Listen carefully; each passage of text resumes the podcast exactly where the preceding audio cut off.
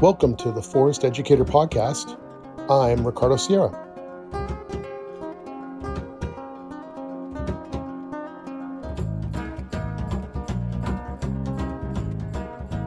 Well, today we're speaking with Katie Fu of Twinkle Kids Ireland. You're the owner and the founder of this program that works with very young children. And so I just want to say thank you, Katie, for being here and talking with us yeah. Thank you so much. Thanks. It's really an honor to be here. I'm really pleased that we got the chance to connect and to chat. I'm really excited. Yeah, absolutely. I'm, I feel the same way. So tell me a little bit about what part of Ireland are you from and what led you to working with the population you do? So right now I'm living in an area or townland called West Wicklow. It's in the mountains. There's a lot of natural beauty around us, very lush, very green lots of open air rivers. So it's a really beautiful part of Ireland and nice. lots of rich kind of culture as well. Mm-hmm. A lot of the old folklore would have been based here, lots of stone circles, things like this. Right. So it's an area really steeped in folklore, history, and it's just really beautiful to be in as well but i grew up in in the countryside the first part of my life until i was 6 i'd actually lived in a town and then we moved out to the countryside when i was about six or seven and grew up building dens in streams and catching frogs and touching electric fences to see how electric they were. This kind of yeah. risky, and it was just us. We raised each other mm-hmm. as um, neighborhood kids. Our parents weren't involved too much at all, and actually, I never thought that I would ever work with children as I was growing up, it really was not something that ever appealed to me and I ever thought that I could do. Yeah. I was much more into animals. I was very I had a I was very into horses as well. I was a really active horse rider. Did it every single day through all throughout since I was very young. But mm-hmm. I always thought that I would end up working with animals. And then it was only after I thought maybe I could teach English to, even to adults. I could that's something I could do. And I was 20 years old. And so I did it. I did my English teaching course, got qualified, and then I jumped ship when I was 21 and moved to China. And it was there actually through teaching English that I found myself in children in a way. I just was able to connect with them. I could understand them. They were understanding me on a level that I, I never even knew right. existed anymore. And it was this, I could bring out my playful side and I could just reconnect with myself in so many ways by connecting with them as well. And it just really became a passion of mine. And so I went back to university and I retrained in uh, early childhood studies. Oh, wow. Yeah. So that's really amazing. You know, how I, I think it's probably a little bit common in a way where people who have never really thought about working with kids or working with in teaching can sometimes suddenly feel that joy that it yeah. that happens when you see when you see the impact that your work has on the success that your students have and it definitely got me when i started teaching kids as well it was just magical it was like wow look at this kid yeah. it's like suddenly standing a little taller their eyes are a little brighter they're really excited about what they just learned and it can really hook you. So i, I totally it really does and it's when you can see them through this lens of mm-hmm. we're a team here. I'm here mm-hmm. to help you. Let's do this. We can do this. I can help you. I will let i'll let me help you. Let me help guide you through this stage of your life. It really is as you say you get hooked on it. It's such a wonderful feeling and to watch those children grow from babies through toddlers through to, to through teenagers. Mm-hmm. It's really wonderful. And they just maintain when I was in school, I wasn't the best student. I didn't connect very well with my teachers. I was a little bit of a rebel and I never felt like anybody got me. I was I always felt really misunderstood and that I was just written off as a, the problem child. And I always wanted one teacher that could that would see me. And I did have what, right. that one teacher. And we always say we never forget that one teacher, right? And I wanted to be that for children. Right. And I knew that I was never going to work in primary or secondary or, or you guys would say high school or middle school. I knew that wasn't the direction that I wanted to go. So even just in these precious, sacred early years times, even though they probably never will remember me, I right. wanted to be that person for, for them or to be one of those people for them. Yeah, that's true because that even when people are uh, children are pre-verbal, like pre, like there's still this this feeling that they have of are they safe? And is yeah. there a sense of wonder? And so many times we think oh they won't remember this anyway so what, what difference does it make? But it really does make a big difference the type of environment. I know when my son javier was born we were just so conscious of sounds and somebody was doing construction and it made a loud sound or something we were just like we got to get out of here. This is not what our kid needs to hear. And then having a variety of these different sensory experiences of the wind and really good smells and all that. So it's exciting to me. I totally know exactly what you mean. Yeah and for many of these children i'm their first yeah. outside family adult that they're interacting with weekly. Most of them aren't even in, in preschool yet or in daycare. A lot of the parents that I work with are stay at home parents or they'll have a full time childminder. But outside of their nuclear family, I'm often their first external adult. And I really want that experience to be a positive one for them and to show them that it's like it is safe you're secure you can be yourself here you can express yourself i'm here for you and um, so i suppose yeah to have just to provide this environment for them is really important to me. So, what age would you say that most of the time you're working with? Is it like two years old or three or? Yeah, uh, for the purposes of the podcast, I think I'll stick to my outdoor education because okay. I do run other programs. I run a baby specific class as well indoors where we do a lot of gentle, not, I call it understimulating because for I think that the world is stimulating enough as it is. So we exactly. really like to take it back and take it slow and we the parents chat and connect. Um so I have that program and then I also have a music and movement program too that starts from babies.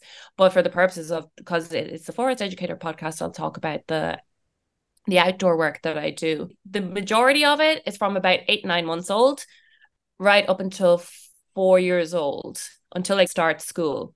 Now I do run weekend events as well, and I can get kids right up to nine years old that attend that.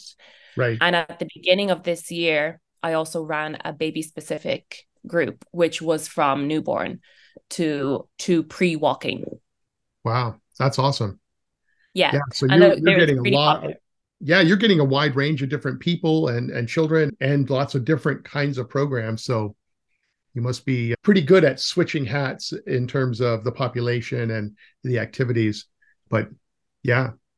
Yeah, I think like you though, we get to know our kids and it's a lot of trial and error as well. Will this work? Maybe this won't work. Exactly. For me, I just like to keep it simple mm-hmm. and as basic as possible because even if it doesn't work, I didn't overstress. Yeah. I think children they need simplicity and they need clarity and mm-hmm. they need to not have instructions to follow just to engage in it. Because otherwise they're spending too much time thinking about how am i supposed to engage with this when if it's there and it's simple and they can just dive right in then that's the magic. Yeah. that's all they need.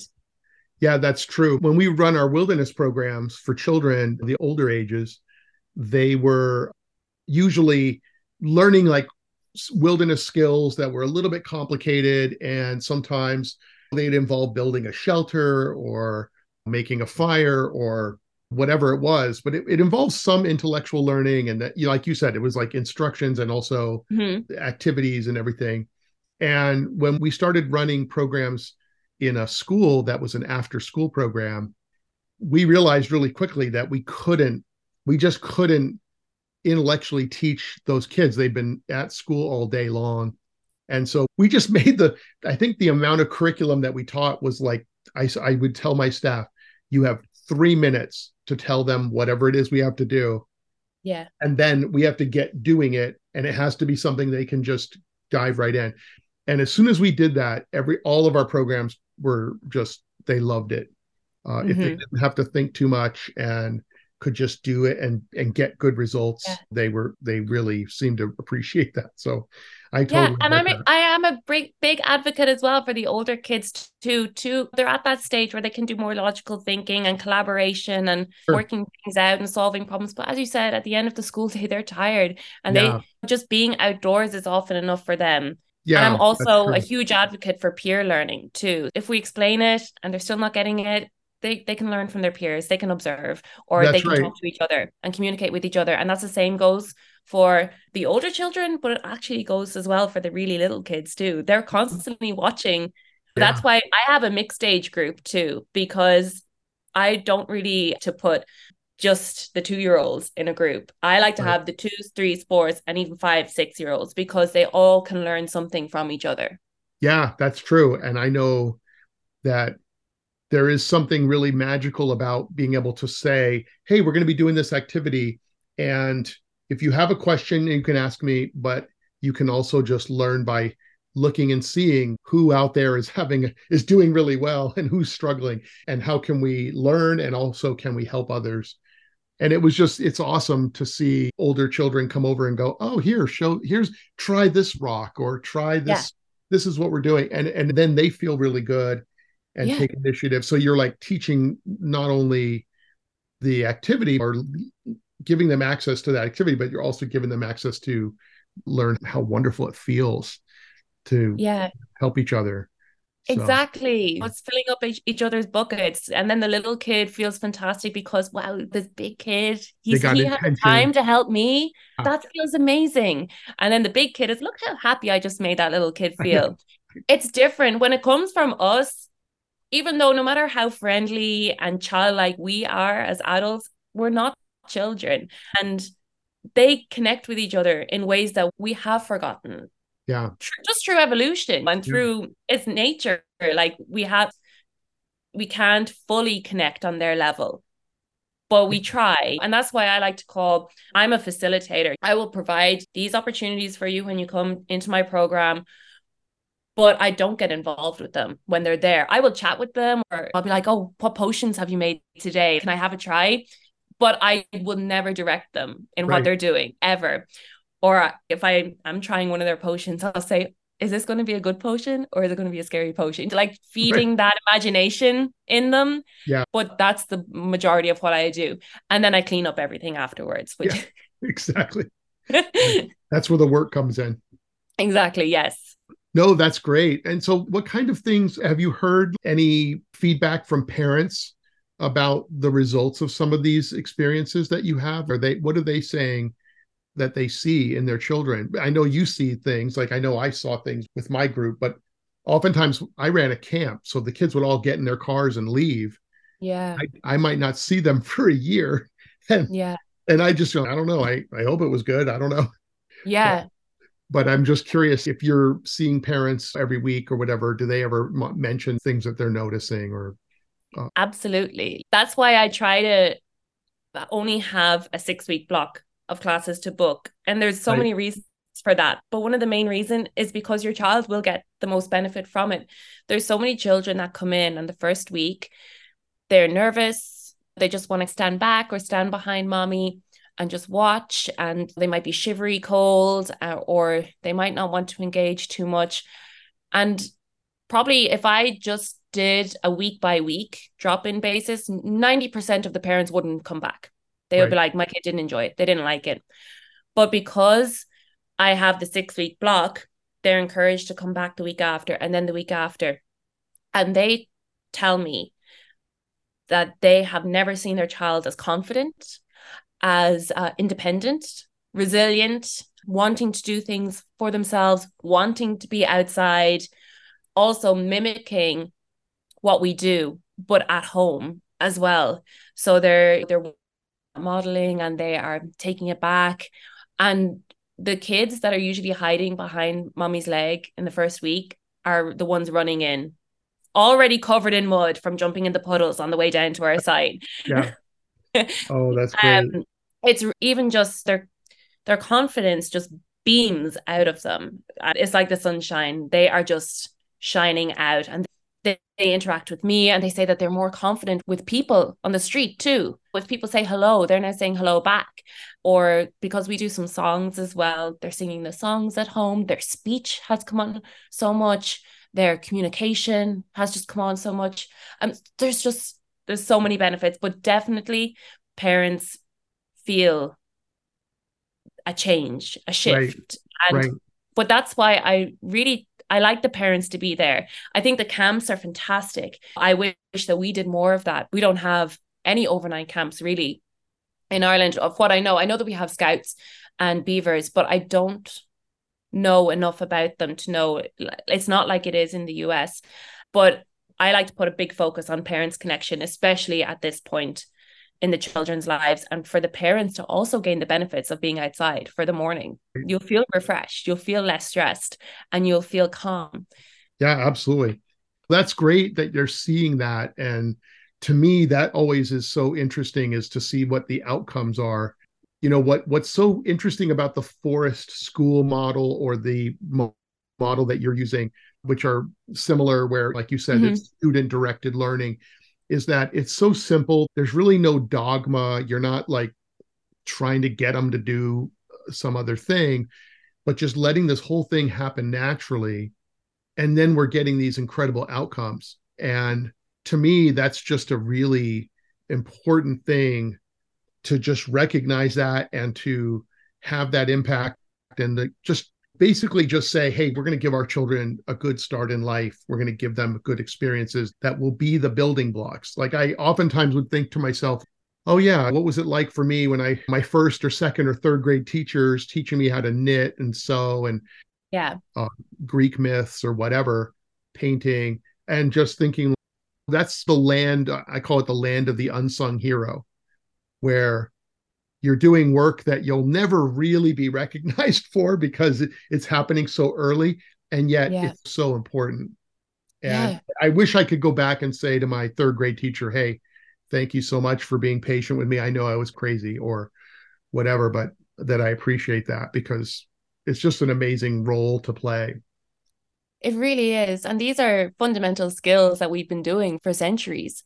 um, right. and that are getting lost and everything has just become so complicated and so noisy and meeting milestones and we need to do this and if i do this then my child will turn out like this or if i don't do this then this is going to happen and right. there's just a lot of noise and it's really about stripping everything back mm-hmm. and just showing up and like you said accepting them for who you are and whether you want to engage or not, or if you want to hang on to your little brother for this session, please do. Go ahead. Yeah. Yeah, exactly. And just having this sort of community feeling again, because I feel like we're missing it now.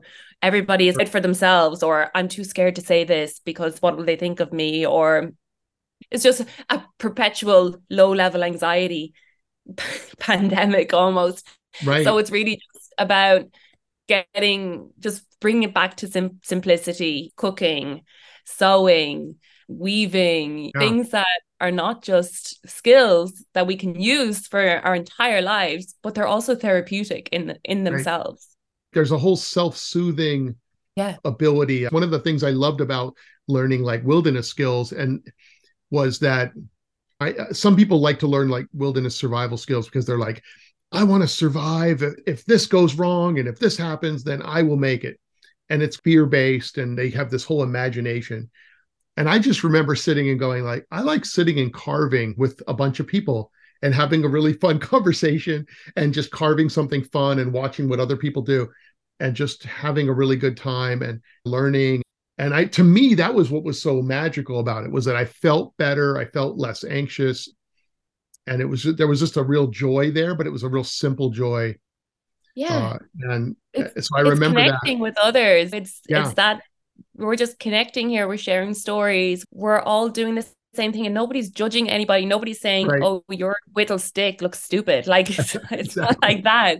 We're all yeah. here, and we're all showing up in our own way. And I feel like we are just so rapidly losing this, and yeah. I'm trying to cling on to it with yes any part. Yeah, that's true, and that's. I remember doing a. We were do, uh, making baskets, I think, out of pine roots. We got these roots from a, a pine trees and we were weaving them. and I don't know how much weaving you've done of baskets, but uh, wilderness survival baskets, it was everybody that was doing it was very new. And mm-hmm. so your first basket, if you've never made one, usually doesn't look good at all. It looks like I've never made a basket. it looks like a, a, spider tried to make a weave a web while they were on like acid or something. So it just, it's just what is going on. And and as you're doing it, it's terrible. And you're just trying your best. And so many times we'd look over at each other and I'd see someone else being like disgusted about their basket and yeah. just feeling bad. And we would just start laughing about it and it was just like this real joy of you got to just make your basket the first time and then you move on to your second basket which gets a lot better and all of a sudden yeah. basket you're doing great but man there's just something fun about like the joy of learning and failing and being with people like you said that you feel safe with that are going to just enjoy the process but uh, so ricardo rare. that's it though isn't it it's it's all about the process yeah. And we talk about it with the children, but it's for us too. The joy is in the process. The, the, the yeah. joy is in the journey. We're we're so focused on the results and just getting to the result, but it's just really about enjoying the process um, as much as we can. Sometimes it's not comfortable. Right, and same right. for the children. Sometimes it's not comfortable, but when we can overcome that and um, get out the other side of it, it's beautiful. Like yeah. it is incredible. And that's what builds resilience and that's what builds confidence. And whether you're weaving a basket or whether you're trying to lift like I have really like iron almost saucepans and I fill them with water. And I have 2-year-olds trying to lift them. Exactly. And they they're the water's going everywhere. They're getting frustrated but then they'll see that there's a smaller one next to it and they will try to lift that and they will succeed. And then, but they will remember, I know that there is a bigger one there yeah. that I will lift. And toddlers are incredible because they will come back the week after. Yeah. And I made the mistake a few times where they've said, Where's the bigger one?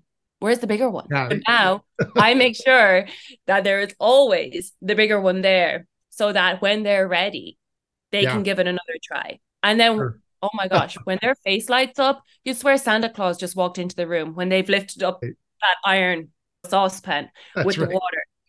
And oh, they don't even they don't even know what they want it for. They just want to lift it. yeah.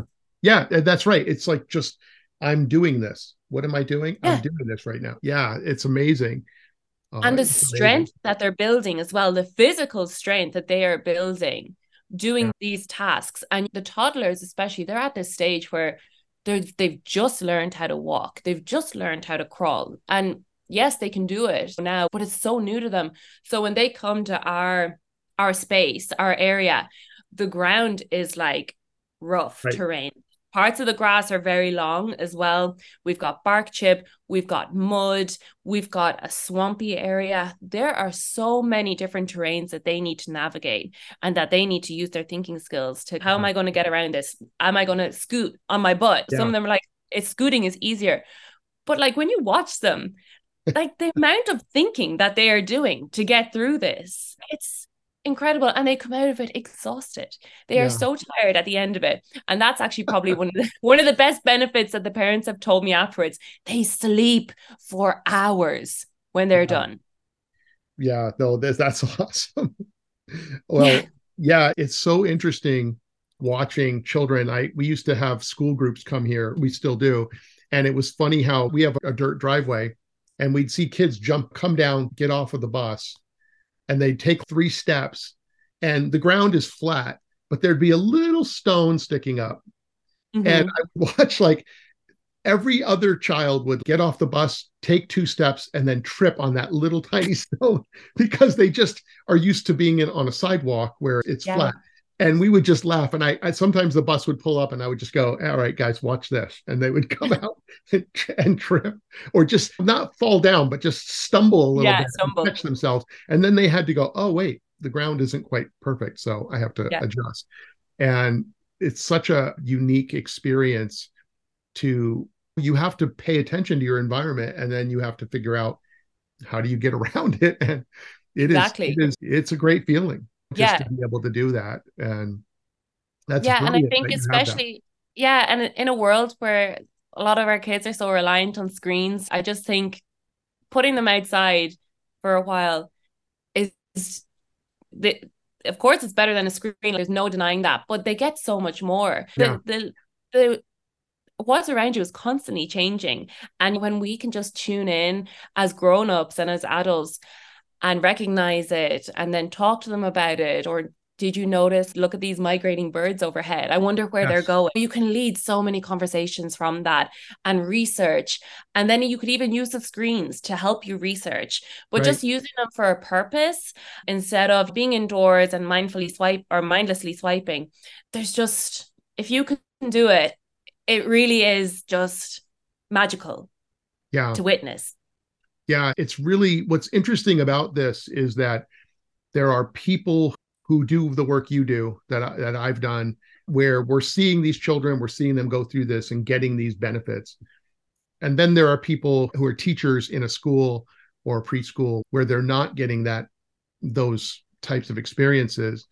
And it's really uh, it's it, to me it sometimes can be really painful to see students who have difficulty regulating their emotions or they don't have the physical strength to like you said lift a heavy pot or we just had a workshop here a few weeks ago where children 12 year old whatever were carving with a knife and i could see them carving and they just wanted to carve so much mm. and they would like stop and they would like shake their hands because their hands were tired and they didn't yeah. have the muscles in their hands their fingers to hold the knife um, because they were they were just exhausted they weren't used to it and yeah it's really it's difficult when you see the contrast if you never saw the contrast you probably wouldn't think anything of it but when you actually see it side by side yeah. someone who you know the same age who has that outdoor experience and those that don't uh, to me and that wonder, be really shocking yeah and I wonder as well if the concept of instant gratification comes into it too. Right. They're trying to make something out of the wood and it's just not happening. And it's not happening the first time or as quickly as they wanted to and the frustration builds because we live in a society now where we are get so used to instant gratification we order something and it's there a few hours yeah. later and we're like yay this is great or you want to play a game and you can just access it straight away so i wonder is that leading to the frustration as well that the children are finding it difficult to work hard and focus and That's keep right. trying even when it's not working and to stick with it or yeah it's i think it's a really interesting topic that i'm sure a lot of research is being done about at the minute as well yeah that's true and i think that's that's always been something that i really have liked about teaching nature and wilderness skills to children because making a fire where you're using fire by friction and you're having to carve everything like that is that can take a month to to mm-hmm. get a mm-hmm. fire it takes a while just to learn how to carve and then you put it together and then you have to recarve it again and you have to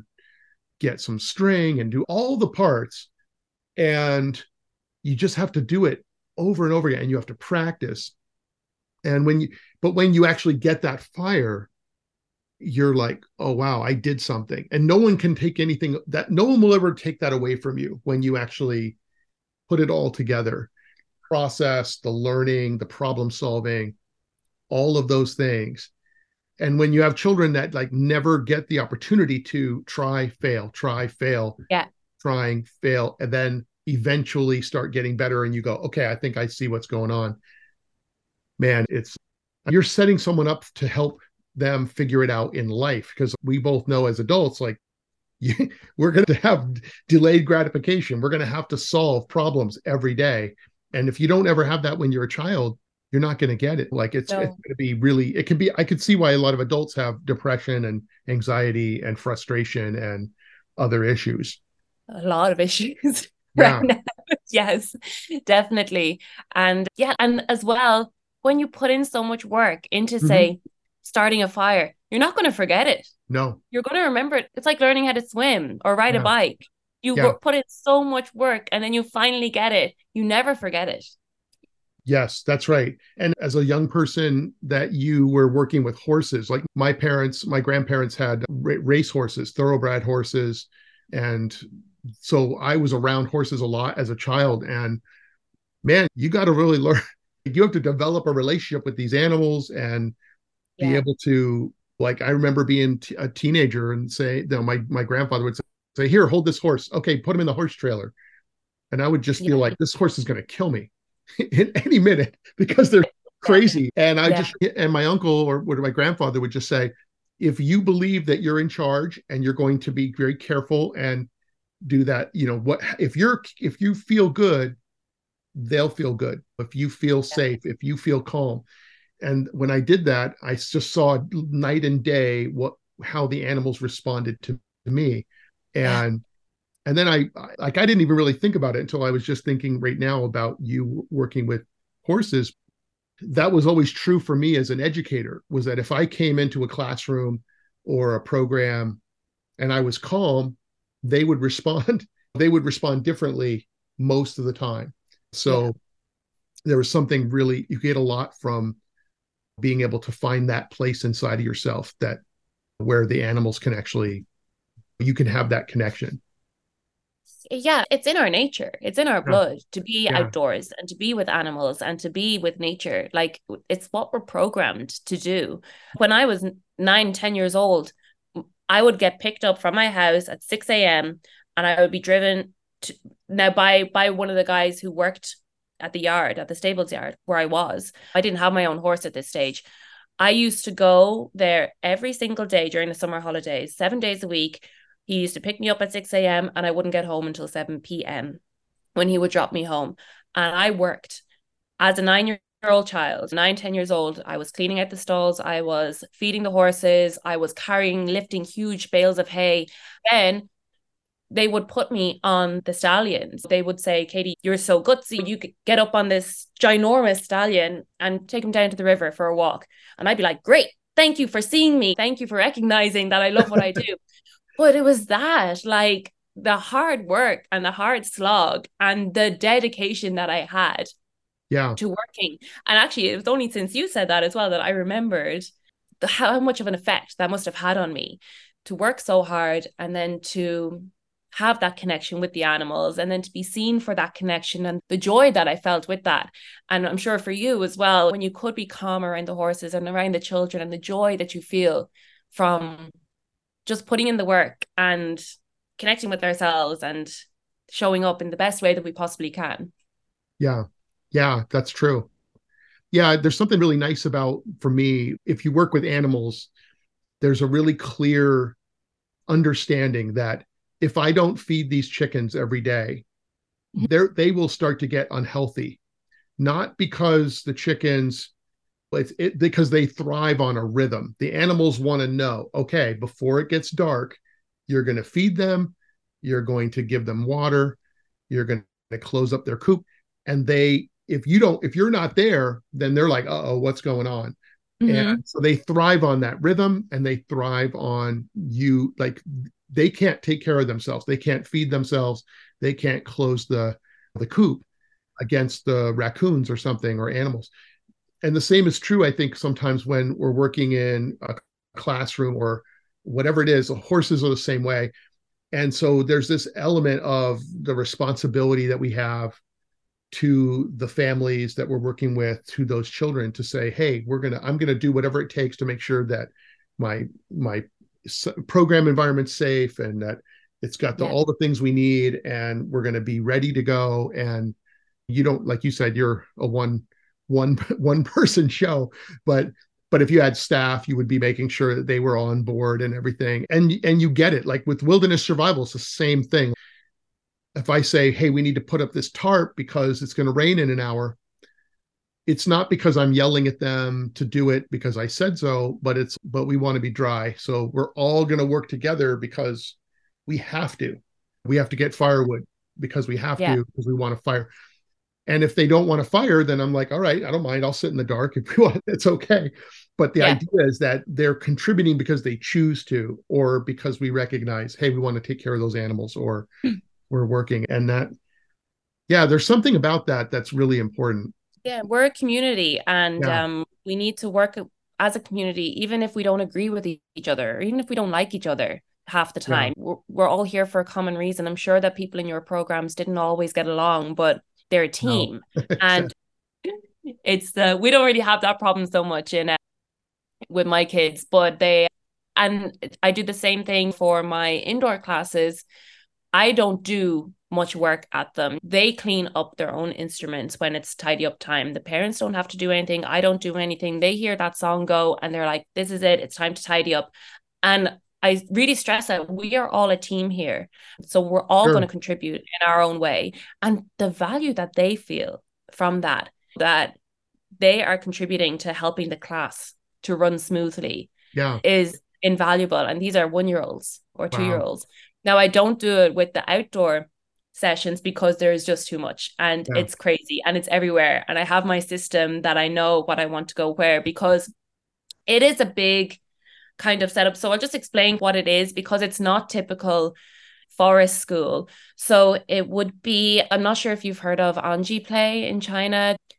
They're very into sort of using ladders, using planks, using oh, tubes yeah. and tunnels, and allowing the children free reign with these things. I would have a large loose parts area with mm-hmm. big floorboards, guttering, things like this, crates that they can use. And the ideas that they come up with are really fascinating. So there would be that area.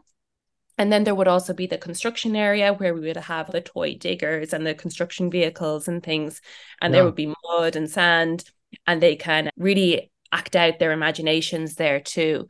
And then we I use I genu- generally have a process art area too, so they can be creative outside. And then I have the mud kitchen, which I call the hub. As it is in most homes, it's the center. It's where everybody congregates, everybody gathers, and it's just where the children they just zone out. They go into their own little worlds, and right. the parents are all standing around in a circle around the kitchen because it's in the center, and it's not actually a mud kitchen. It's two tables that I've put right. out, and there's some pots and pans on them, and some spoons. And then I I decorate it with flowers and leaves and make it look pretty. But that's all it is. It's there's nothing elaborate. And then I have an old microwave oven that I got at the recycling center too that actually makes a dinging sound. And yeah. the children will be putting their mud cakes in, making it ding for just for the whole session over and over. And then we also have the big jugs with the taps on them. Yeah. And so they they'll get their own water for their soups or for their stews. But the parents are all gathered around as well, chatting, getting to know each other. Right. And so it's really the hub of, of the sessions. And then I'll probably have five or six invitations to play around as well. So this could be a small world environment where it'll be like the farm and they're playing with the farm animals, or it could be a water play area where they can manipulate the water and um, send boats down gutters or whatever. So it's a really playful environment, but it's a big setup and it takes probably it ta- probably takes about an hour and a half to get it set up in the morning and then it would take an hour and a half probably to clear afterwards and then there would be the washing and then the the reorganization as well so it probably takes about a day per session of work wow. yeah yeah, that's a lot. But it, it yeah. but then you have the benefit of seeing the impact that it has. Yeah, yeah, it's really wonderful. And the children love it. They're always wondering what's going to be there when we come in. But the structure of it is always the exact same. They know where the art area is, they know where the kitchen is, and it's that security that we talked about, that safety. They know what to expect. So there aren't going to be any surprises today, only good surprises. Oh, wow, there's a space area today. I love space. And I'll also always be listening to little conversations that they're having. And I'll be like, oh, this kid said that he really likes the story of The Gruffalo. I don't know if you know the Gruffalo, but I'm like, oh, we're going to do the Gruffalo next week and he's going to be blown away. So it's really nice to do that. Yeah. Yeah, that's cool. That's really, it's really well thought out. And it sounds like you have it like just, a, just, you have just enough that you can give them that stimulation and let them do their thing. That's really wonderful. Paint their imaginations as well. They're at this point in their life where their imagination is just go blowing up. They don't know that these diggers are not real diggers. Yeah. They think that they are you know, on the construction site. I have hard hats for them and little high vis vests, yeah. and I have these fake blocks, and they're using.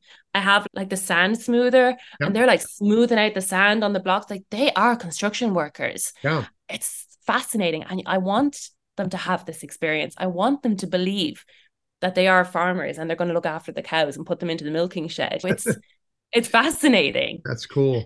Yeah, that's awesome. It's it seems like this is like something that hopefully we can begin like duplicating this and helping helping more children get this or helping teachers understand how it is but you're really piloting something and seeing what's what is it that works in your area and for your parents for those children and yeah that's I, I feel like we're pioneering the next phase of evolution and education for early childhood it seems i hope so i really do because i feel like we were there and then standards took over and we went backwards. And yeah. it's funny because I learned all of this when I was in China, which is notorious apparently for a high study environment, very structured, very top down teaching. But this is where I learned it all. And then I came back to Ireland and I started working in the early years. And two places that I worked at, they didn't have an outdoor time right during their day. They said, no, we don't go outside. We don't have time for that. And I was gobsmacked. Yeah. I was shocked. The only reasons why we didn't go outside when I was in China was because of the air quality. Sometimes the smog is a bit heavy and it can be dangerous and hazardous for their lungs. But like we we were outside as much as we could.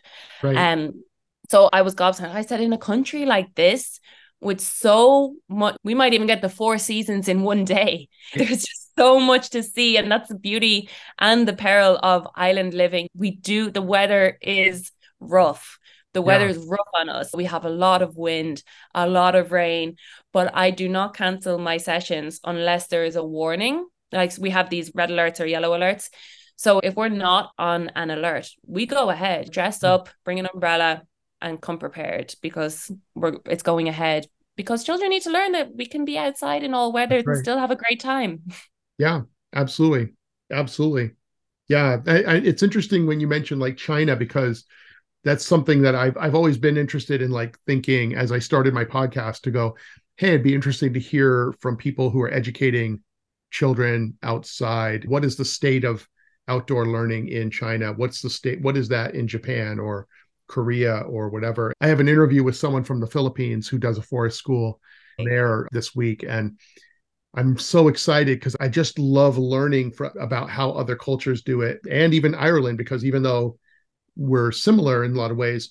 Ireland is different. I, I know my wife goes there and leads sacred journeys, and she she'll often just talk about the culture and how the people are.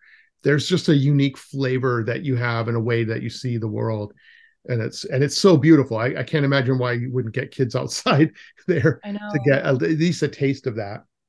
Yeah, I know. I think just as I said, the standards took over, the milestones, the pressure, the stress. They were teaching children that were two years old phonics, sitting in a circle, repeating phonics over and over. And it's not something that yeah. is going into their heads right now, it's coming straight back out 10 seconds later. you're wasting your time and you're wasting their time. Mm. They would be much better off outside picking leaves off a bush or looking for ladybugs. And it's just, I right. just really want to just try and share the message so much. And I do, I think we are changing back into the other direction, yeah. putting focus back on outdoor education.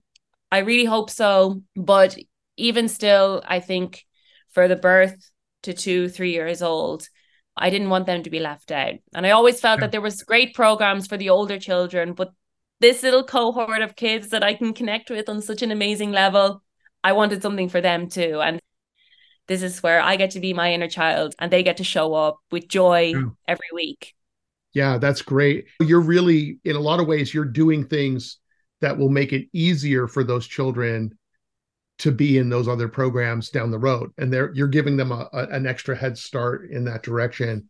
So I could really uh, see that really dovetailing in terms of okay, we're going to pass the baton to the next teacher and the next group. Yeah to see what happens.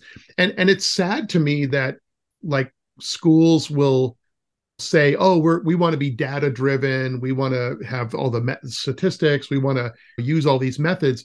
But then they miss out on the fact that children at that age, they don't have the brain development. Like it's a it's just clearly the research is showing that doing those kinds of phonics thing is a waste of time. It's just not necessary or really valid at that stage of their brain development. So no, there's no reason for it. Like, they literally if you can teach them calendar time or numbers to 20 or doing their phonics, it will take them the same amount, like it will take them until they're seven years old to, right. to get it. Right. You know, now I'm generalizing. Of course, kids get it earlier, kids will get it later. But if you teach them when they're seven, they're going to pick it up so quickly. Right. Because they're right. ready.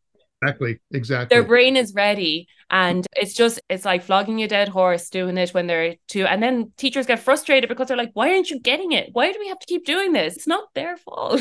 yeah.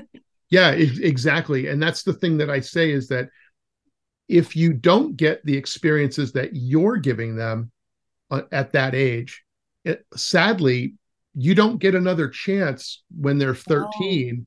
to give them those mud pies and oh. all the stuff. So you're really you're actually taking away from them of their opportunity to grow at what they're because it's that's all sensory play and like you said it's all very dynamic between peer to peer and everything and when you take that away it's you're really not gaining anything by starting why not start calculus at at two years old if you're going to do it but you're not gaining anything because you learn calculus when you're 18 and not at that age. So yeah. yeah so that's the piece that i'm really hoping that people will be able to take away at some point is to just say oh yeah what are we losing by not doing what you're talking about? Like when we exactly when we and it's i think the data is great and i think all the research that has come out in the last couple of decades is fantastic. We know more about children now than we have ever done. But the yeah. unfortunate thing is that a lot of schools and parents and people that work with children are taking this research and generalizing with it and forgetting not forgetting but it's i suppose it's being led to us in a way that this is proven. But we're forgetting that children are it's so different. They are so different from each other. Even siblings they will be so different from each other and just because the research might say this it doesn't mean that this is going to be the same for this group of children or for this group of children in another culture. Like we need mm-hmm. to think about children again as global yeah. citizens, especially at this stage before society has influenced them. They're in their most primal stage yeah. when they're infants. So to think that we can potentially shape their future or their outcomes by performing these things or by instilling calculus in them is it's absurd because they're going to be who they're going to be regardless. Yes. Yeah. I remember talking to a parent. This is 20 years ago. And there was a parent that was telling me like my my son knows all the planets. and the child was like 3 or something, right?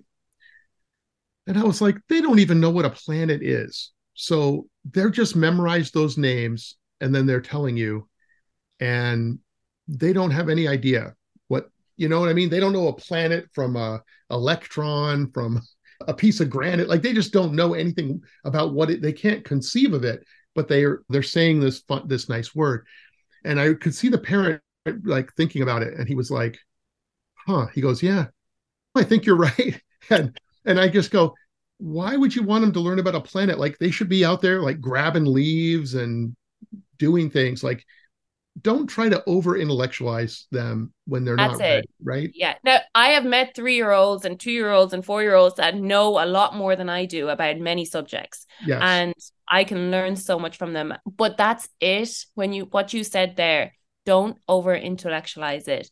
Don't turn it into something that it doesn't need to be yet.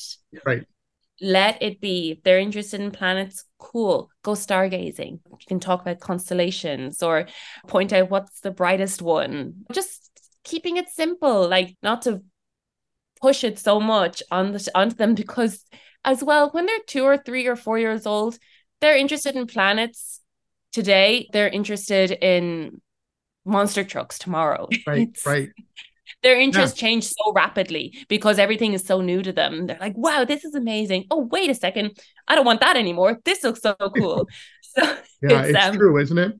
Yeah, sometimes I, I remember children would say, Oh, this is my favorite animal. It's a wolf. Yeah. You know, I'm just like, okay. And then next time it's I love eagles. And you're just like, okay, great. Like they're just they're going to jump around and keep they're just going to keep trying things and all we got to do is just let them be in that magical place because exactly. we know that taking away from that isn't really helping them right? We want to give them that chance to explore that in a passionate way. And yeah yeah that's true. I, I everything changed for me when i realized that even children up to their teenage years and older like still live primarily in a uh, predominantly a, a mythical world in a way. So they're still seeing things mythically rather than like in black and white the way we see it as adults. So for them, a stick is not a stick, but it's a wand or a sword or a, a sorcerer's staff or whatever. As they get older, it diminishes a little bit, but they still do it. And it's okay to communicate to them in that language and just embrace that and not be in a hurry to to yeah. wipe it away because yeah i don't know it's fine it's nice to live in a world that's a little bit magical so you can have a sense of hope for the future. Yeah i read in a book actually just when you were talking about the planets i read in a book recently uh, it was a children's book and the child was asking what's a black hole? And the dad was putting them to bed and he he was getting so fed up and he was like it's the mouths of hungry dinosaurs. And like it's just funny because it could be anything. So you don't have to get involved in this whole scientific, technical, technological thing. Like tap into your own creativity, make it anything. They're not going to read too much into it. They're not going to come back when they're 30 and say, Why did you tell me black holes were the mouths of hungry dinosaurs? Right. you know, just have fun, get childlike, and get into their world it's because true. it's really magical in there. It really is. It really is. I remember one of my friends, his son, when he was very young, was going to a play group or something and he realized after about two weeks, he realized that the woman running the playgroup was like very Christian. So was very religious. And he wasn't religious. So he was like freaked out. So he was like, oh no, what is happening? My kid is with someone that's going to be teaching him all these things. And he said that he was driving home after picking his son up. And and so he was talking about something and he mentioned Jesus. And my friend had never really talked about Jesus. So he said, Hey, Corey, he goes, Who was Jesus? And without missing a beat, Corey said, Jesus was an early Disney character. like that, that was his answer. And he was like, okay, I think we're going to be okay. We're going to be words, fine. in other words, that was the context. And he's just like, oh, okay. He's not, he doesn't have the context that I feel like when I hear like religious stuff, which, you know, I think he ended up just staying in the play group anyway because he was having so much fun. But it was funny how the the fear and then the interpretation of what of what that is. Or I remember being at a after school program and I don't know, somebody did something. One of the kids grabbed a pair of scissors and cut some leather up that I didn't want to happen. And I got really yeah. upset because I was like, don't touch my scissors and my leather. I was just like, what are you guys doing? And I remember just, I felt like I lost it a little bit for 30 seconds. And and the whole ride home, I, I was driving home and I was like, oh, I shouldn't have said that. I can't believe I yelled at those guys. I didn't scream at them, but I was just like, oh, I was so annoyed. And I was yeah. then upset at myself. And then the next time I came in, I was like, I'm going to apologize to them and I'm going to tell them I'm sorry and I was wrong. And I got there and I'm standing in the cafeteria. And for 15 minutes, one of the school leaders was just yelling at them and be like, You're going to be nice to Mr. Sierra and you're going to be respectful. And if you're not, like, they just went on and on. And the kids were just sitting there, okay, all right. and then at the end, that person went, Now be good and have a good day. And then they were like, Here you go. They're all yours. And I was like, Oh no. And then I said, How are you guys doing? And they went, We're fine. And then I said, Does that bother you that you guys got yelled at so badly? And they go, we get yelled at about five times a day. So they're like, we don't really mind. We just let them get all upset and then we just go move on. And I was like, okay, I think they're going to be okay. Yeah. And it was probably it's eating fun. you up all week as well about oh it. Oh my God. Oh my God. I felt so much guilt about it. I was like, oh God, I'm a terrible person. No, uh, they'd probably forgotten about it straight away. oh, immediately. Yeah. And I was just laughing. And I and I told them, I said, Hey guys, I did yell at you guys. It yeah. was my fault. I shouldn't have left the scissors there because I should know better than to trust that you guys are listening to me. And anyway, we had a good time. Anyway, this has been an absolute pleasure to talk to you about all these things. I'm so glad you're doing this work. It's Thank so you. needed.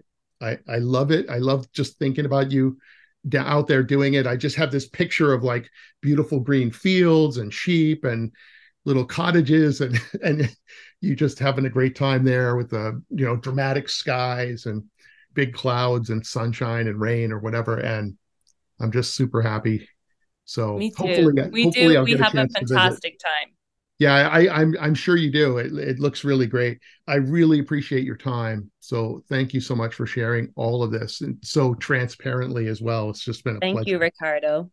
Yeah. All right. Tell us how to get a hold of you. My website is www.twinklekids.ie. There's probably not much for you know anyone outside of Ireland of course but I do have some blog posts that I've written so if anyone is interested maybe you want to check out the blog post there's some pictures up there as well yeah can look at. But the best place is probably Instagram. Fortunately, I, I always say if I didn't have a business, I wouldn't have an Instagram. Right. Uh, but I try and put as much into it as I can while still keeping my sanity. So that's Twinkle Kids Ireland is my Instagram handle, and there's photos and testimonials and my ramblings are all on there as well. So check that out. And and if you if anybody is listening to this, you got to see the little video of your little monkey puppet. That was that makes me so happy. Ooh, ooh. exactly. I love this so much. I'm actually doing a training this weekend, and oh, Ooh is going to cool. come with me, storytelling training, because I have a huge interest in storytelling. So, yeah, he's going to be making his big debut, but I do think he's going to be kept as a house puppet. My six year old has gotten really attached to him, mm-hmm. and she mm-hmm. will speak to him in ways that she never speaks to me. So, I think he's going to be our little house mascot. Uh, yeah, you're going to have find some that can. I'll have to get another one. Yeah. Yeah. now you have an excuse. Yeah, that's great. Thank you again so much. This has been Thanks, pleasure. Ricardo. All Cheers. Right. It's lovely talking to you. Yep. Cheers. Thanks for listening to today's episode and for all the things that you do to help build a world that is connected to nature. You can get access to the bonus episodes my forest educator nature journals and curriculum, as well as other useful content by subscribing to my Patreon page where you can support us at any level. You can find the link in the show notes for that and my website and social media as well. And I will see you outside.